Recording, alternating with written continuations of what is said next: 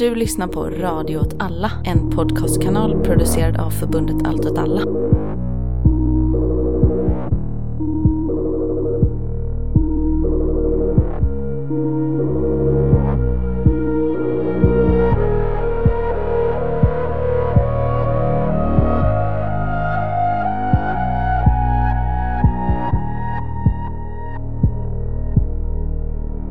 Hej och välkomna till podcasten Värdet av pengar som görs av mig, Li, och min kamrat och kollega Pontus. Hej hej. Jättekul att så många lyssnade på vårt förra avsnitt om inflationen. Kul och lite läskigt. Idag har vi vin med oss. för, att dämpa nervositeten lite. Och vi har fått chips av våra kollegor också. Ja, det har vi.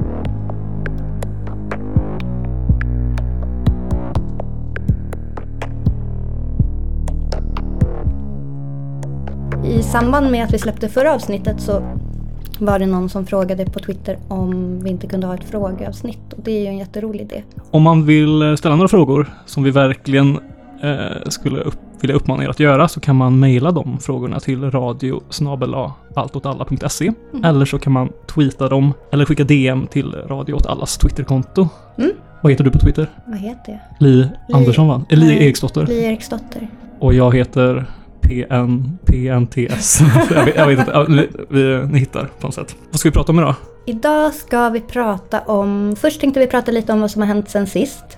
Ehm, alltså inte med oss utan mer när det kommer till ekonomi på olika sätt. Ämnet efter vårt nyhetssvep tänker vi ska handla lite om eh, penningpolitik och eh, kanske det finanspolitiska ramverket, eh, åtstramning eh, och i relation till det den teoretiska strömningen som brukar kallas för MMT, eh, Modern Monetary Theory, som kanske kan ses som antitesen mot åtstramning på något sätt.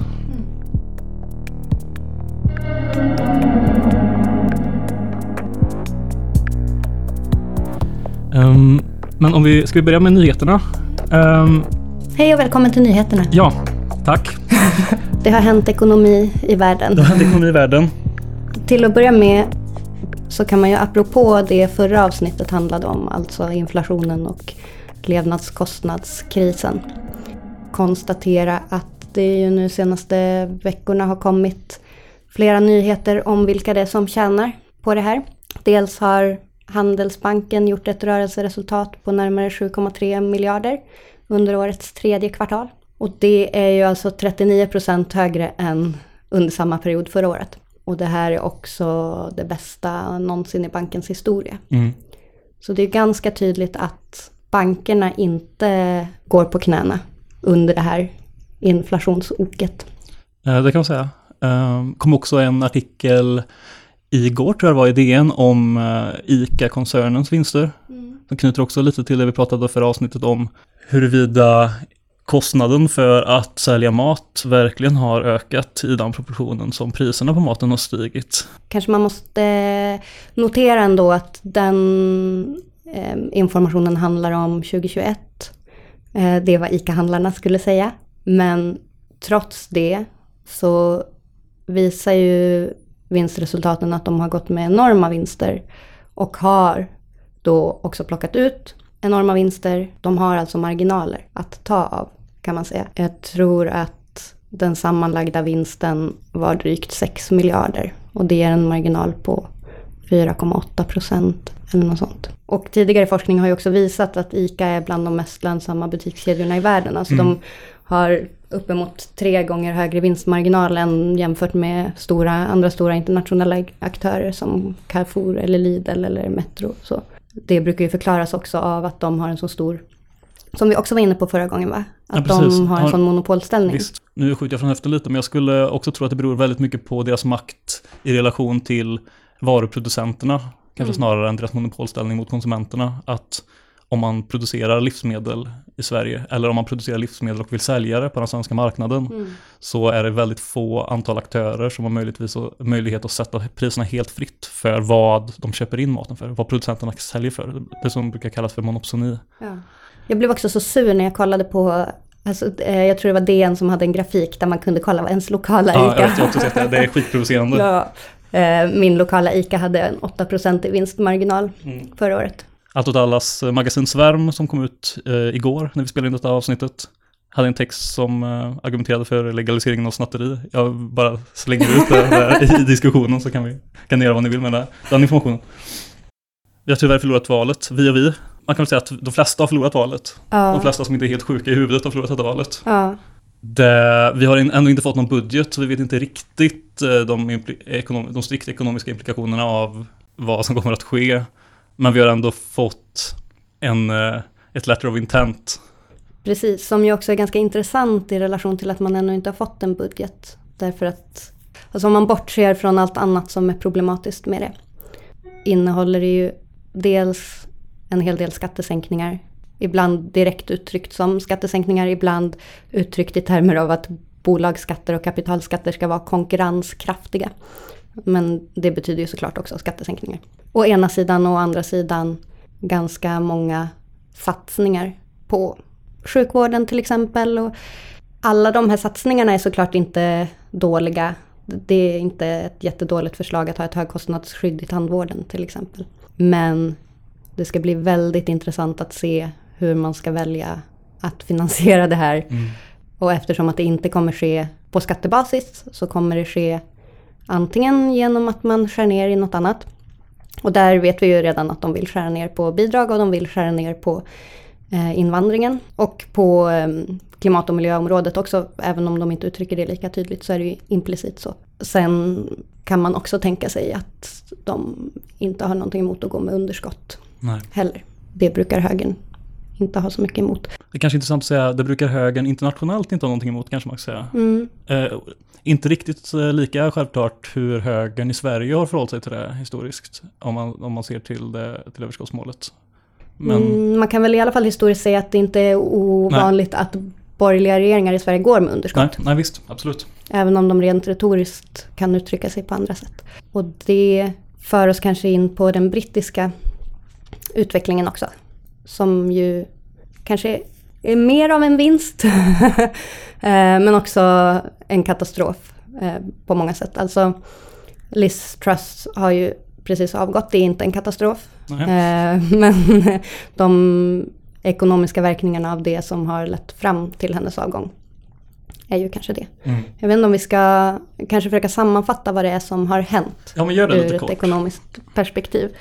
Ehm, det hela började ju med att eh, regeringen presenterade en så kallad minibudget. Och den kallas för minibudget för att den inte har gått igenom andra instanser och blivit godkänd.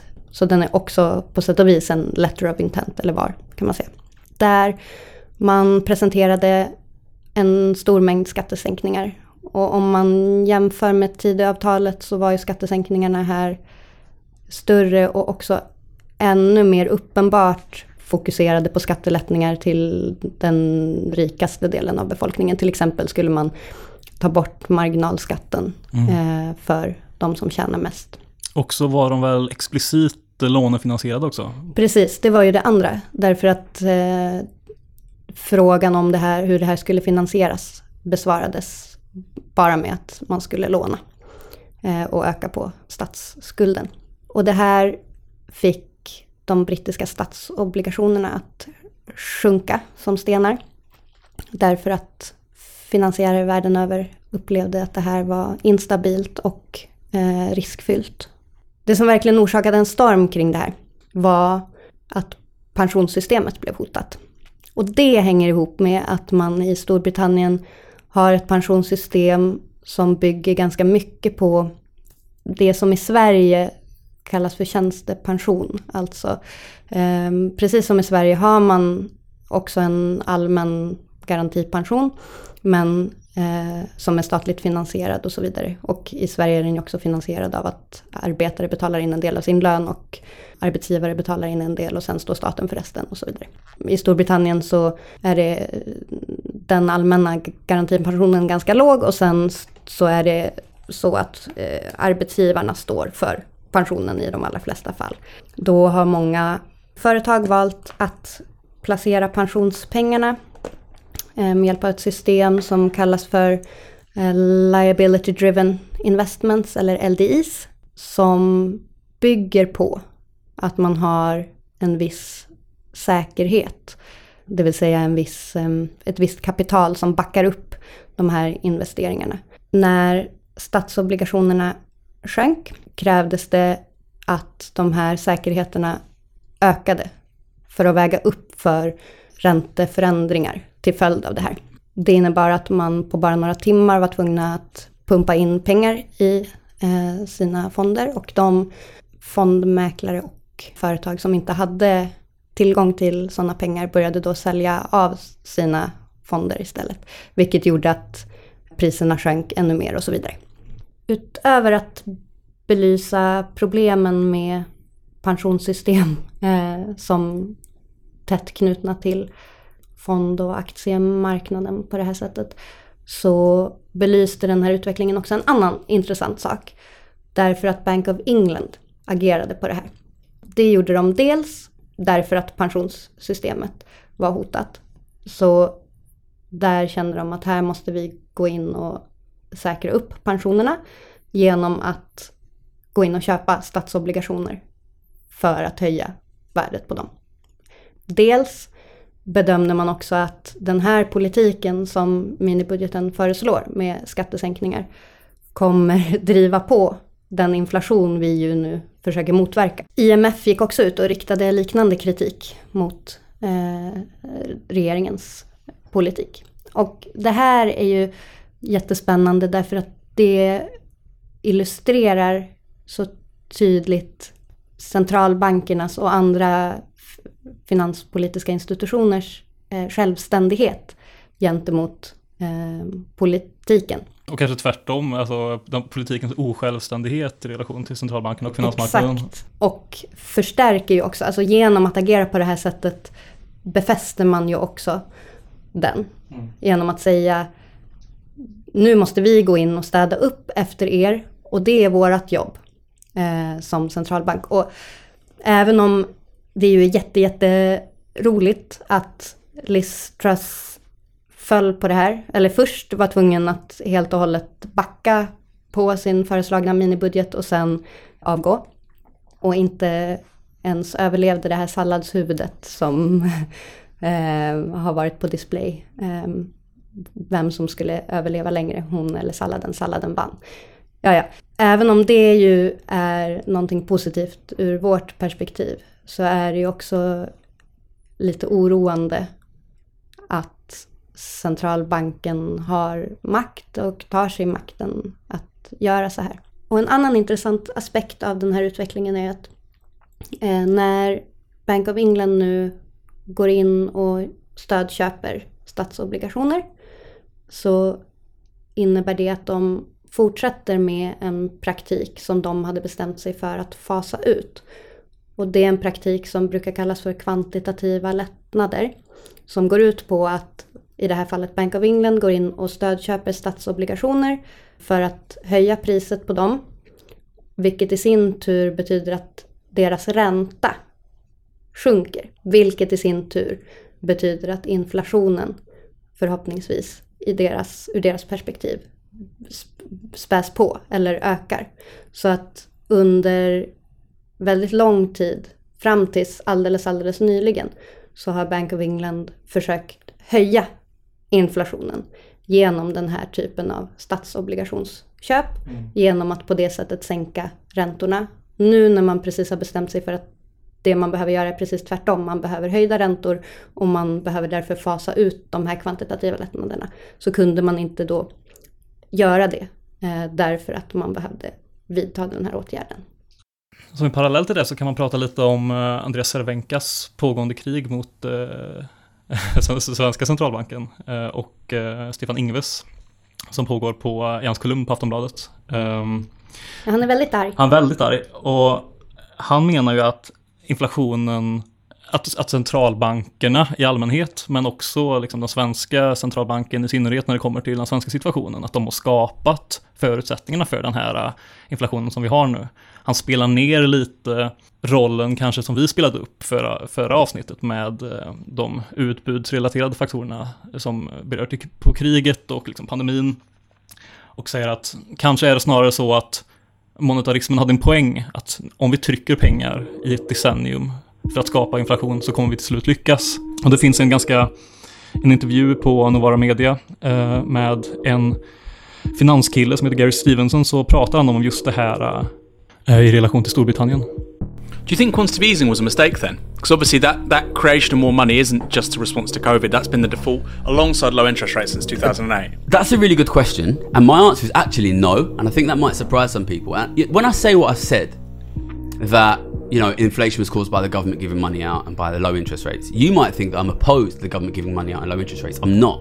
The government had to do that. I'm not opposed to furlough at all. I'm not opposed to the massive deficits the government ran during COVID at all. Those had to be done, otherwise people would have literally died, right? People would have not paid the rent, people would have become homeless, people would have not been able to eat. Had to be done.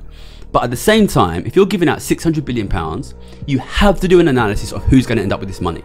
And if that analysis had been done, then we would have seen, well, we're injecting a fucking massive amount of money to the rich here. A massive amount. And then you know, we had the period of lockdown when that money wasn't damaging because the rich couldn't really spend it mm. because they're locked at home, right? We could have used that one and a half years, two years to say, okay, we have to do this thing which is going to make the rich fucking rich. So we use the time we have to work out a way to tax them effectively to take that money back.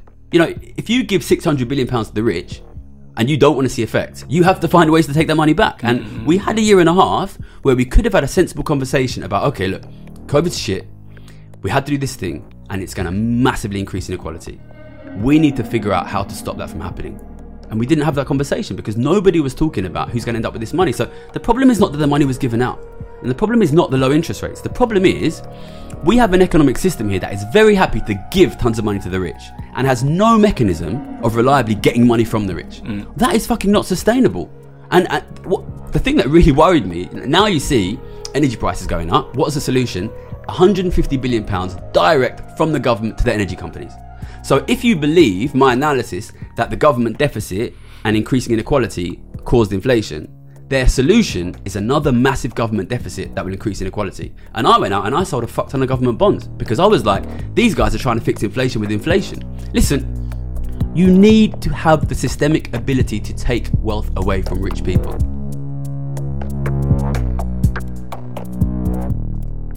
Jag vill bara säga eh, en sak till. Ja. Och det är ju att det är väldigt roligt att stödet för Tory-regeringen har sjunkit så otroligt mycket nu. Alltså, det här är ju bara opinionsundersökningar så att det är ju inte... Men först kom det en poll som sa att de låg 17 procent bakom Labour. 17 procent bakom Labour ja, alltså? Ja, vilket var största Labour-ledningen sedan 2001. Sen kom en senare poll som visade en öka, ökad Labour-ledning på 33 procent över det partiet som är största sedan 1990. alltså. Man undrar ju verkligen att det går dåligt för Tories, det får man ändå, får man ändå ja, säga. Så det är ju kul, men det som är mindre kul är att det kanske kommer leda till en ännu större kris. Därför mm. att nu oavsett vad man gör, antingen kommer man spä på inflationen eller så kommer man krascha eh, husmarknaden och eventuellt pensionssystemet. Då, så det är en knivig sits. Knivig sits. Men nu kan vi gå över till nästa segment.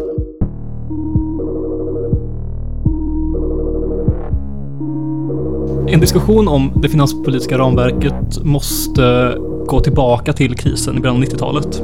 Utan att utveckla allt för mycket om vad den handlade om så kan man ändå säga att Bildt-regeringen under tidiga 90-talet tillsatte en eh, utredning som i efterhand har kommit att kallas för Lindbeck-kommissionen.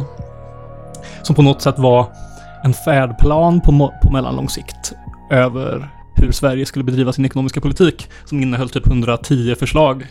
Det var liksom, kan man säga, nyliberalismens de facto introduktion liksom, i den svenska ekonomin när det här mynnade ut i en eh, SOU, en statlig offentlig utredning, som föreslog bland annat ett finanspolitiskt ramverk, som är det vi kommer att prata om, men det innebär också, det innehöll också förslag om att man skulle konkurrensutsätta utsätta offentlig sektor. Det var också från den här utredningen som förslaget om den självständiga centralbanken kom och så vidare. Det var, det var liksom den nyliberala dödsstjärnan, eller man kan säga. Men det finanspolitiska ramverket var då en reaktion mot vad som ansågs vara det vi pratade om tidigare, liksom att staten tar sig för stora friheter med den ekonomiska politiken. Och att man får väldigt stora kraftiga svängar mellan liksom, restriktiv och eh, expansiv finanspolitik. Det finanspolitiska ramverket som vi har haft sedan dess har bestått av fyra stycken delar. Det ena är att riksdagen fattar beslut om att man, att man ska ha ett visst utgiftstak de kommande tre åren. Den andra delen är att den offentliga sektorn som helhet ska gå med 1% plus sett över en konjunkturcykel. Och den tredje är att alla kommuner måste ha en budget som är i balans. Och den fjärde är striktare ramar för själva budgetprocessen. När en budget röstas igenom så är det först så att regeringen presenterar en kalkyl över statens kommande intäkter och utgifter som riksdagen sen ska godkänna. Disponerat per utgiftsområde. Det finns 27 olika utgiftsområden då som eh, man måste presentera en, liksom, någon form av balansräkning över. Sen i nästa steg är det upp till regeringen att då i sin budget fördela pengarna mellan de här utgiftsområdena. Så att varje satsning på något område innebär en besparing på någon annan post då inom samma utgiftsområde. Så det skapar liksom väldigt snäva ramar för vilken ekonomisk politik som är möjlig att bedriva och dessutom, eller framför allt, ett väldigt starkt krav på att staten måste, som det har kallats i debatten, krona för krona finansiera varje reform. Eh, det har låtit ungefär så här. Ska vi komma tillbaka till balans och överskott så måste alla reformer finansieras krona för krona. Och då får man, kommer man få behöva se över ett antal skatter vid, vid i princip varje budgetomgång och se vad, vad det är som kan behöva höjas eller vilka utgifter man är beredd att begränsa för att kunna genomföra de, de förslag man har. Vi kommer att eh, finansiera våra reformer fullt ut i den här budgeten och det beror ju på att vi ärvde ett väldigt stort underskott som vi behöver se till att vi, att vi betar av. Eh, vilken är den viktigaste kritiken eh, som ni riktar mot regeringen? Ska man se det från formell synvinkel så får man nog ändå säga att det är att regeringen inte följer det finanspolitiska ramverket och bryter mot överskottsmålet.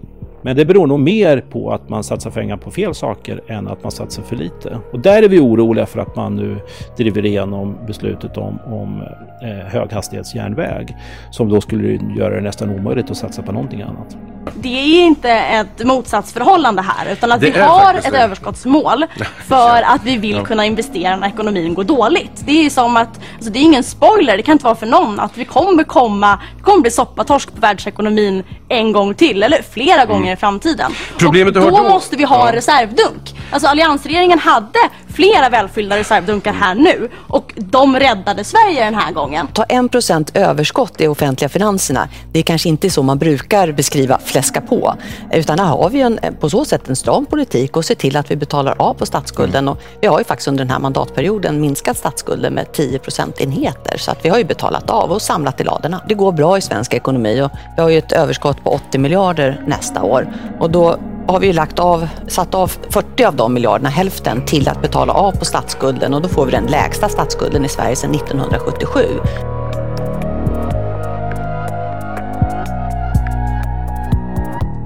Och om vi då mot bakgrund av detta kollar på våran nutid och ser på läget runt om i landet så är ett extremt stort problem idag eh, kommunernas förmåga att tillhandase service åt sina medborgare eller sina invånare. De flesta kommuner utanför städerna befinner sig i en extremt svår ekonomisk situation. Exempelvis i min hemkommun eh, Bengtsfors i Dalsland så har kommunen ett eh, besparingskrav på, jag tror det är ungefär 25 miljoner per år. Vilket innebär att de behöver sparka i princip all överflödig personal. Så, eh, inte ens överflödig personal, men de måste streamlina hela den offentliga sektorn. Liksom skära ner i skolorna, skära ner i offentlig sektor, eller skära ner i äldrevården och sådär. Och det här sker då samtidigt som staten går med vinst. Att staten måste liksom göra ett överskott samtidigt som kommunerna då svälter. Kravet från då det här finanspolitiska ramverket är att kommunerna då måste ha sin budget i balans. Det finns liksom inget en kommun kan inte gå med underskott och lita på att staten skjuter till pengar, utan kommunerna måste balansera sina budget i sig själva och sen utöver det kan de räkna till sig vissa typer av statliga bidrag och sådär. Men det lämnar egentligen kommunerna helt i sticket och är beroende av det som brukar kallas den kommunala omfördelningspolitiken som, som gör saken lite bättre men fortfarande liksom skapar en enorm klyfta mellan stad och land av vilken möjlighet man har att få service beroende på vart man bor i landet. Finanspolitiska ramverket det skapar också enorma problem för att typ göra en um, klimatomställning. Eftersom varje satsning måste finansieras av skatteintäkter. Och sådana långsiktiga, extremt stora infrastrukturprojekt exempelvis är svåra att motivera och svåra att komma undan med genom skattefinansiering. Man kan såklart låna pengar Och det var väl det som också var förslaget när man eh, pratade om de här höghastighetstågen. Men eh, det finanspolitiska ramverket lägger som en, eller överskottsmålet kanske framförallt, lägger som en våt filt över hela diskussionen om stora infrastruktursatsningar. Och kanske i synnerhet satsningar på den offentliga sektorn. Ehm, på detta kan man väl kanske prata lite också om vad, vad det här gör med synen på vilka som är närande och tärande i samhället när man så mycket betonar behovet av att finansiera statens eh, utgifter. Ett av de största liksom, rasistiska narrativen eh, i invandringsfrågan har ju alltid varit eh, kopplad till den ekonomiska situationen. Liksom. Att invandrare har varit parasiter i den meningen att de har belastat det den övriga offentliga sektorn. Alltså, invandrares bidrag har ställts i kontrast, liksom, som i ett nollsummespel mot pensioner och sådär. Och under en situation av ett överskottsmål och ett finanspolitiskt ramverk. Så det är ju inte sant, men det är ju heller inte svårt att se vad, hur, den diskussion, hur den diskursen ska kunna liksom formeras i ett sånt i ett politiskt ekonomiskt klimat. Liksom. Här kan man ju också se hur stark ställning överskottsmålet har i politiken. Alltså när Magdalena Andersson gick ut och sa att de ville slopa överskottsmålet och ersätta det med ett balansmål fick de ju jättemycket kritik för det. Fast det i själva verket inte innebar en så jättestor förändring. Istället för att ha ja, ett mål på 1% över så skulle man ha ett mål på plus minus noll. Nej, precis. Det, det, det bevarar ju själva krona för krona dynamiken om man ska ja, säga. Eh, kravet på att våran stats utgifter måste liksom matcha statens eh, utgifter. Mm. Och rent diskursivt då, så pratade man ju mycket då eh, från kritikernas, alltså från högerhåll, om att vi har ju så länge haft en bred uppslutning kring det här finanspolitiska ramverket och det grundar sig på erfarenheterna från den djupa krisen på 90-talet och dit vill vi inte tillbaka. Det här är vår enda garant mot att det inte ska hända. Det som är på något sätt den symbolen som det här hängs upp på är bilden av ett hushåll. Det är väldigt lätt att göra parallellen. Ja, men ni fattar väl att en stat inte kan gå med underskott. Ni har väl sett Lyxfällan, ni vet vad som händer med ett hushåll om man lever över sina tillgångar. Det är liksom ett väldigt lätt narrativ att, eh, att måla upp och det är väldigt lätt att övertyga någon om, att, om varför det är bra att få ha lika stora inkomster som att man har utgifter. Detta för oss in på diskussionen om MMT, eh, det som ja, heter Modern Monetary Theory. En av deras stora poänger, eh, vilket egentligen inte är någon hemlighet för någon egentligen, är att staten inte är ett hushåll. Och det som skiljer staten från en kommun, från ett företag eller från eh, ett faktiskt hushåll är att staten har en egen valuta och en egen riksbank. Sverige som har en egen valuta, till skillnad från exempelvis Italien, eller Spanien eller Frankrike kan trycka pengar och är inte beroende av att inkomster och utgifter är i balans. Det är inte så att någonting händer om en stat går med underskott. Grejen med MMT är att teorin kapar relationen mellan inkomster och utgifter. Teorin säger ungefär så här. Vi behöver inte ha skatter för att kunna spendera. För att när en stat gör saker, när en stat betalar ut löner, när en stat bygger vägar, när en stat bygger ett sjukhus eller en motorväg eller lägger nya höghastighetståg, whatever. När en stat gör saker så spenderas de här pengarna in i existens. Det är inte så att staten har ett sparkonto dit det har gått in skatteintäkter som staten sedan använder för att göra saker. Utan staten spenderar pengarna in i existens och staten beskattar pengar ut ur existens. Det betyder att relationen mellan de här två sakerna, det finns ingen relation mellan beskattning och liksom statliga utgifter. Man kan dra det ett steg längre och säga så här. Varför betalar vi överhuvudtaget skatt? Ja, enligt MNT skulle, man, skulle svaret vara så här. Vi betalar skatt för att vi ska bli fattigare. För att om staten spenderar pengar in i existens så måste också pengar tas ut ur cirkulation på något sätt. Annars är vi tillbaka till diskussionen om inflation, att vi, har, vi får en överhettning i ekonomin om man bara pumpar upp mer och mer pengar. Så att den, det enda argumentet för att intäkterna och utgifterna ska vara något sånär balanserade är för att det inte ska bli inflation. Det har ingenting att göra med att staten de facto att staten överhuvudtaget behöver inkomster för att kunna spendera saker, utan det är liksom bara ett sätt för att inte liksom, pengamängden i ekonomin ska skena. Så du betalar skatt för att du inte ska ha för mycket efterfrågan på varor. Det här leder till väldigt, väldigt stora så här, konceptuella implikationer för hur man förstår ekonomin och hur man förstår vad som är möjligt att göra i en ekonomi och också hur man förstår vilka som är närande och tärande i ekonomin. Hur skulle då en budgetprocess gå till om man frågar någon MMT-are? Vissa kanske skulle säga att istället för att presentera en budget för riksdagen som gick ut på att visa hur de här statliga utgifterna var finansierade krona för krona, så skulle själva så här hanteringsmekanismen flyttas från Riksbanken, från att vara outsourcad till de här teknokraterna där och bli en central del av budgetprocessen. Så att när staten ska spendera någonting på offentlig sektor eller på vägar eller vad som helst så ska det som en budget visar inte vara hur ska detta finansieras utan hur ska inflationseffekterna av den här budgeten, budgeten kompenseras för. I olika tider kan ju det se olika ut. Exempelvis idag så kanske det är ett dåligt förslag att trycka pengar och gå med underskott på grund kanske av den diskussionen vi hade om Storbritannien nyligen. Det som hände i Storbritannien är väl då, om man då ska följa det här argumentet till dess logiska slutpunkt, att Storbritannien bränner mindre pengar än vad de trycker genom att de sänker skatterna så mycket. I ett helt annat eh, än där vi har nu så skulle det också vara möjligt att eh, spendera mycket mer pengar än vad man tar in exempelvis under hela 10-talet när Riksbanken har hållit på med sina kvantitativa lättnader. Det här blir ett litet sidospår, men det är en intressant sak att gå in på för att trots att vi har haft det här överskottsmålet och det här finanspolitiska ramverket så har ju Riksbanken tryckt enorma mängder pengar de senaste åren. Lite det som Cervenka var inne på också, som vi benämnde. Mellan 2015 och idag så har mängden pengar i den svenska ekonomin fördubblats. Alltså den har stigit med 96 procent. Och det här är en konsekvens av dels kvantitativa lättnader, men också mer direkta stödåtgärder framförallt under pandemin. Det var stödåtgärder som gav, som betalade företags lönekostnader för att de inte skulle behöva säga upp folk. Det var enorma mängder stöd som gick ut till alla möjliga segment av befolkningen.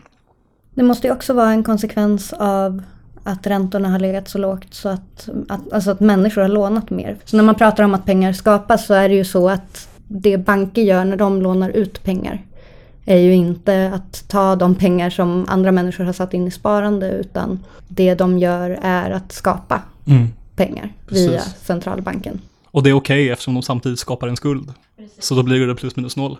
Men det är ju samtidigt precis som du säger att mängden pengar i ekonomin växer. Mm. Bara sedan 2019 så har mängden pengar i ekonomin växt med, jag tror att det var 46 procent, mm. vilket motsvarar 1600 miljarder kronor. Vilket då är kanske, inte riktigt dubbelt så mycket, men mer än en hel statsbudget. Ja, det är mer än vad jag har i alla fall. Det är mer än vad jag har också. Och det här, om man skulle slå ut de här pengarna på alla anställda i offentlig sektor så skulle det innebära en lönehöjning med ungefär 950 000 per år. Det är ju sidospår detta då. Men man kan ju tänka sig att om det man ville skapa var någon form av efterfrågan i ekonomin så kan man ju tänka sig att det kanske hade varit en mer effektiv eh, åtgärd än att bara ge de här pengarna till företag. Åter till huvudpoängen. Staten är inte beroende av intäkter för att kunna spendera, utan vad staten kan spendera beror på värdet av kronan och hur mycket man är beredd att låta den kronan falla och hur mycket man är beredd att beskatta folk för att försvara kronan från devalvering och, från inflation, och samhället från inflation som konsekvens av de här liksom spenderingarna. Och det kan göras såklart på många olika sätt, men bara att eh, helt och hållet konceptuellt kapa bandet mellan intäkter och utgifter gör att man inte längre kan förstå samhället i termer av närande eller tärande. Alltså överskottsmålet har också varit en rasismmaskin som har producerat närande och tärande i den här diskursen om statens finanser. Men jag tänkte på en sak bara, eh, ja. apropå det här. Att om jag har förstått det rätt så är ju den typ av eh, vad ska man säga, pengaskapande process som MMT föreslår skiljer sig ändå lite från det här kvantitativa eh, lättandet eller quantitative easing eftersom att när det gäller kvantitativa lättnader så handlar det ju om att man går in och man skapar pengar för att köpa obligationer som redan finns på eh, marknaden. Mm. Om jag förstår MMT rätt så handlar det inte om den typen av indirekt pengaskapande utan ett mer direkt pengaskapande. Ja, precis. Um, de brukar skilja, de gör, de gör en ganska stor poäng av att det är liksom fine att spendera pengar in i existens så länge det man spenderar på är reala tillgångar typ. Mm. Det som vi pratade lite om i förra avsnittet om eh, monetarismen. Mm. Eh, MMT är ju på något sätt en liten upphottad, lite vänstervinklad variant av monetarismen. Ett av Milton Friedmans argument, eh, eller hans, en av hans talepunkter var ju att inflation beror på att det finns för mycket pengar som jagar för få varor. Och MMT-erna hakar ju på det argumentet genom att säga att så länge man spenderar pengar på saker som Eh, också skapar sin egen efterfrågan, eller nej, så kanske man inte kan säga, man, kanske snarare så här, så länge man skapar reella resurser och spenderar på saker som i sin tur leder till någon form av tillväxt så blir inte det här pengaskapandet inflationstriggande för att mängden varor eller mängden liksom tjänster eller mängden saker att spendera pengar på växer i liksom proportion med mängden pengar. Så du har helt rätt i det att de är ju, de har ju ganska tydliga preferenser för vad de vill att man ska spendera saker på liksom. Jag tänker att man också kanske ska förtydliga att när man pratar om dem, alltså den här teorin är ju ganska löst sammansatt Verkligen. av eh, väldigt många olika eh, också spår. Mm. Eh, och definierar sig inte heller alltid som en teori och definitivt inte som policyförslag. Eh, utan det kan vara ganska svårt att ringa in vad MMT faktiskt är också. Mm. Men eh, det man kan säga ändå är grunden i det som också hänger ihop med monetarismen delvis är ju synen på hur pengar skapas. Mm. Eller att deras värde kommer från eh, staten som upprätthåller deras värde genom eh, att ta ut skatt i en viss valuta. Då. Just det. Mm. Ja, men vilket skiljer sig från en kanske marxistisk Ja. förståelse av värde. Som då utgår från produktionen kanske snarare. Precis. Ja. Den har ju egentligen inga så här, vad ska man säga, den har inga systemförändrande anspråk överhuvudtaget utan den tar samhället som det är nu helt för givet. Eh, har inga ambitioner av att förändra det. Men tänker snarare hur, hur borde vi göra givet exakt det här? Mm. För att saker ska vara, suga lite, lite, lite mindre kanske man kan säga. Och, men, och en sak man kan fråga sig då är ju hur det här funkar i det läge som vi står inför nu. Alltså, det är kanske ingen slump att MMT har fått en sån stor, stort genomslag, även om det har funnits på tapeten länge, men fått ett väldigt stort genomslag eh, senaste åren i en period eh, där också riksbankerna kämpar aktivt för att öka på pengamängden Mm. eh, för att höja inflationen och så Ja, vidare. och nu står vi i ett helt annat läge. Och då kanske man tänker, ja men om det handlar om att behålla inflationen och man reglerar det eh, med hjälp av skatt eh, i efterhand. Mm. Hur mycket skatt ska man då behöva lägga på för att dämpa inflatoriska tendenserna som kommer av att skapa mer pengar? Jag är inte säker på att de menar att vi nödvändigtvis ska trycka mer pengar än vad vi gör idag, utan snarare att vi ska tänka om gällande hur vi ser på finansieringen av saker. Att så här, idag så är det nog ganska få, jag vet inte liksom exakt, men jag kan tänka mig att det är väldigt få MMT som skulle argumentera för att vi ska trycka pengar och verkligen gå, go nuts liksom, i en period av skenande inflation. Snarare tror jag att de skulle säga så här, idag så är det inte rimligt att staten ska balansera en budget å ena sidan och Riksbanken å andra sidan ska hålla på med olika typer av åtstramande eller liksom stimulerande åtgärder för att försöka komma tillbaka till något form av status quo, utan att snarare bör inflationsaspekten vara central i själva budgeten. Liksom, att, att vi tar hänsyn till den när vi tänker på vad, hur mycket vi ska spendera och på vad vi ska spendera. Precis, men då är det ju ett noll-noll-summespel. Ändå. Ja, alltså, i ja alltså, alltså, absolut. Det tror jag att det är i, eh, i en period när det är så här hög inflation så tror jag inte att eh, det går att här, trycka pengar liksom, fritt. Utan då kanske snarare det är så att vi bör beskatta hårdare än vad vi spenderar. Liksom. Om vi nu ska hålla på med någon form av eh, åtstramning. Jag, jag, jag vet inte. Eh, Men för det är det som är frågan också. Är det här en relevant teori eller kommer den dö ut nu? Ja, det känns som att den har inte sä- särskilt hög ställning idag. Men frågan är vad som händer om eh, tre år när inflationen är över och vi står kvar i ett läge när vi har någon form av permanent lågkonjunktur som vi ändå har haft liksom sen, framförallt sen 2008, men kanske egentligen tidigare än det, när vi inte haft någon tillväxt, tillväxt egentligen i ekonomin överhuvudtaget. Produktiviteten är svinlåg och alla stater balanserar sina budgetar istället för att liksom investera i saker som behövs, exempelvis i en, eh, i en klimatomställning. Så jag kan tänka mig att detta är nog kanske det sämsta tillfället att pitcha MMT. Ja. Eh, så, så man kan göra det. Men jag, men jag tycker ändå att det är intressant liksom att prata om att bryta kopplingen mellan intäkter och utgifter. Det tycker jag har ett egenvärde. Det är intressant på grund av den politiska potentialen med att förhålla sig till ekonomin på det sättet snarare än att se staten som ett hushåll. Men sen så tycker jag också att det är attraktivt och en politisering av inflationen snarare än att se det som ett teknokratisk, en teknokratisk fråga som Riksbanken bara ska hantera upp i sitt glastorn. Liksom, att inflationen ska in i budgeten liksom. Vilka konsekvenser har den? Ja, och där skulle ju kritiker av MMT lyfta det som vi också var inne på tidigare. Alltså om det här blir en politisk fråga, hur lätt är det att rulla tillbaka? Eh, hur lätt är det att föreslå höjda skatter om man vill sitta en mandatperiod till och så vidare. Mm. Å andra sidan kan man ju då säga, ja det är också ganska uppenbart kanske att Riksbankens företrädare också till viss del agerar utifrån sin vilja att om inte sitta kvar så i alla fall kanske avancera i Riksbanks... Alltså det finns ju inget mm. jobb i Sverige, jo det finns det, men i kanske offentlig sektor om man ska kalla det det. Eh, som är så välbetalt som att vara riksbankschef. Eh, så det är klart att det finns incitament också inom den strukturen för att... Alla har något egenintresse som de kan optimera. Precis nu, å ena sidan så kan vi ju prata hur vi idealt sett skulle vilja att saker var organiserade och då kanske man, då kanske inte det här heller egentligen är slutpunkten, det vill säga att organisera om inom ett, det nu rådande systemet. Men Nej, eh, man kan ju ändå tänka att det finns någonting väldigt lockande i just eh, att omvärdera de här ramverken. Men om man tänker rent praktiskt hur det skulle funka i den politiska ekonomin så finns det kanske vissa problem. Jag tar den här rollen nu av kritiker eftersom att... Jag, jag är good cup. Ja, du är good cup, jag är bad cup.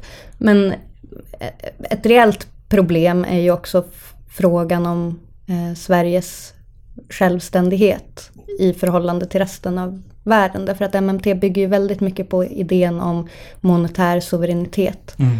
Eh, och den har ju framförallt utvecklats och fått fäste i USA som är en ganska suverän eh, monetär ekonomi och som har dollarn som är väldigt stark internationellt. Om man funderar på hur applicerbar den här teorin är på andra länder. Det är klart att Sverige är ju mer självständiga än vad EMU-länderna är till exempel.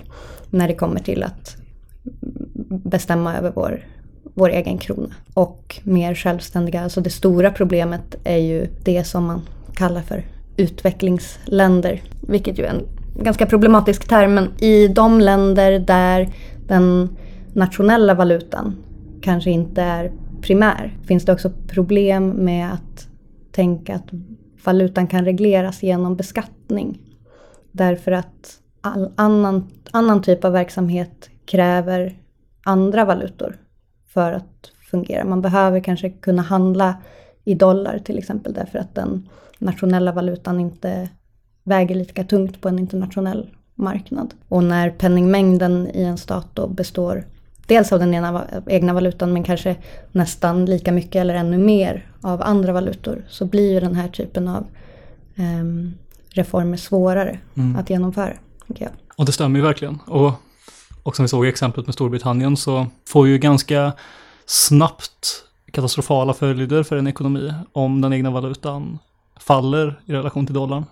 Ja. Det blir dyrare att importera saker, det blir dyrare att konsumera, det blir i och för sig väldigt, väldigt attraktivt för det, om man har en exportindustri, men det finns andra extremt stora problem med det liksom.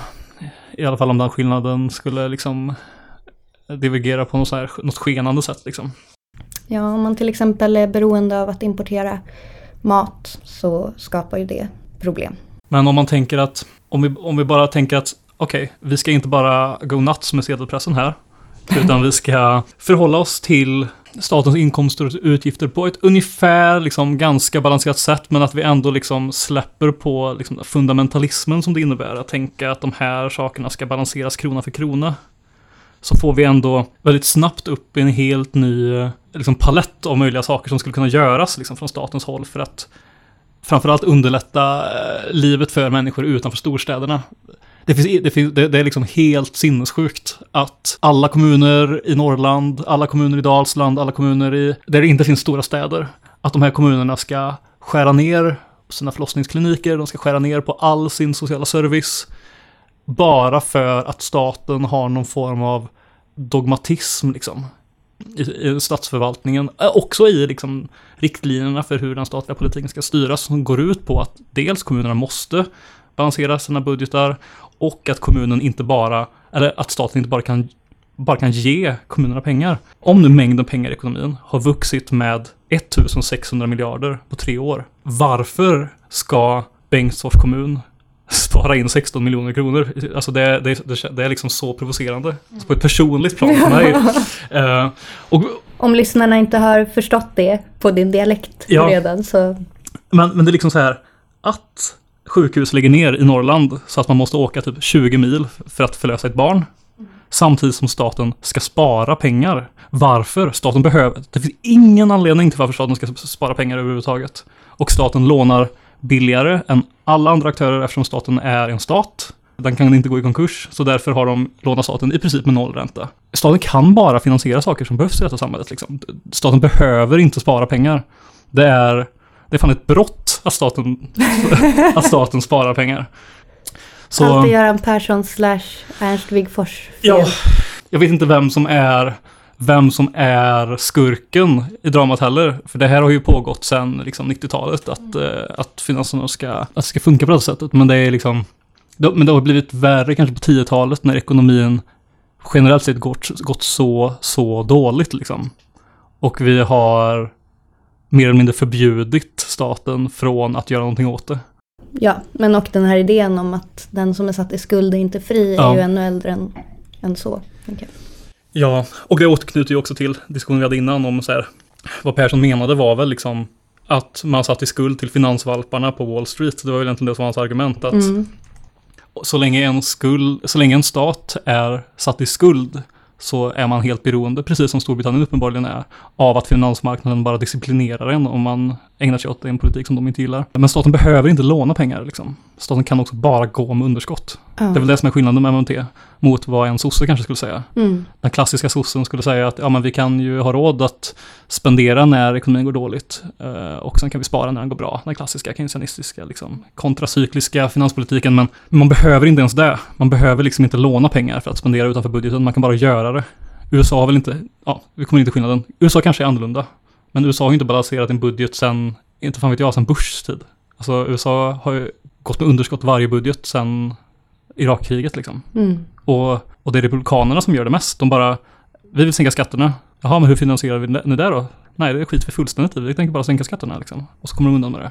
Även om du och jag kanske inte är helt eh, överens om värdet av MMT, även om du inte heller köper hela MMT-paketet, så kan man ju säga att vi är överens om att det, det finns skäl att ifrågasätta för givet tagna idéer om hur finanspolitik och penningpolitik ska hänga ihop. Mm. Ehm, I vems händer det ska ligga och vad vi ska anta att det finns för begränsningar i ekonomin. Och också återigen se det som en politisk fråga där vissa gynnas på bekostnad av andra. Det kanske får sätta punkt för den här diskussionen idag. Men vi kanske får skäl att återkomma till de här frågorna längre fram. Och som vi sa i början så tänker vi att nästa avsnitt skulle kunna vara ett frågeavsnitt. Eh, om det är så att ni som lyssnar har några frågor så får ni jättegärna skicka in dem till oss. Eh, vi spelar in nästa avsnitt om lite mindre än en månad. Så ni kan klura lite och det kan ju vara vilka frågor som helst som har med ekonomi att göra. Skicka dem antingen till mejlen radio alltåtalla.se SE. Eh, Så radio at allt, att, allt att alla.se eller eh, skriv på Twitter antingen till oss eller till Radio åt alla. Så ska vi försöka göra vårt bästa för att svara på det eller hitta någon som kan svara på det. Det var väl allt vi hade. Mm. Stort tack för att ni har lyssnat. Jättestort tack. Vi ses och hörs. Hej då! Hej då.